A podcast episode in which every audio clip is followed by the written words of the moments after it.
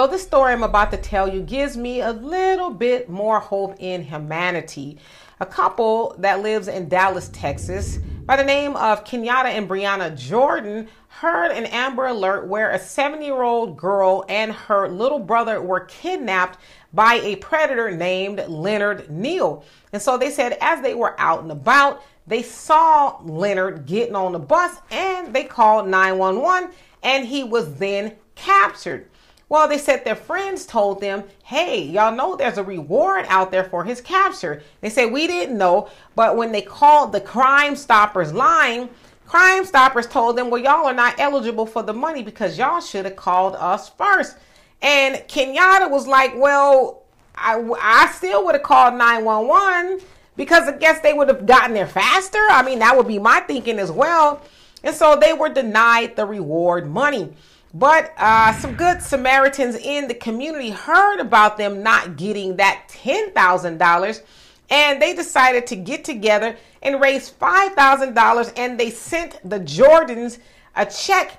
And those businesses are Rydell Plumbing, Complete Fire Protection, and CC Carpet, plus organizers with nonprofit Texas First Responders. Again, they pulled all that money and they sent them a check. Now, I also want to point out that every last one of those businesses were white. And that's why I said my hope in humanity is, you know, getting restored just a little bit. Now, I know on this channel, we take white supremacy to task as we should.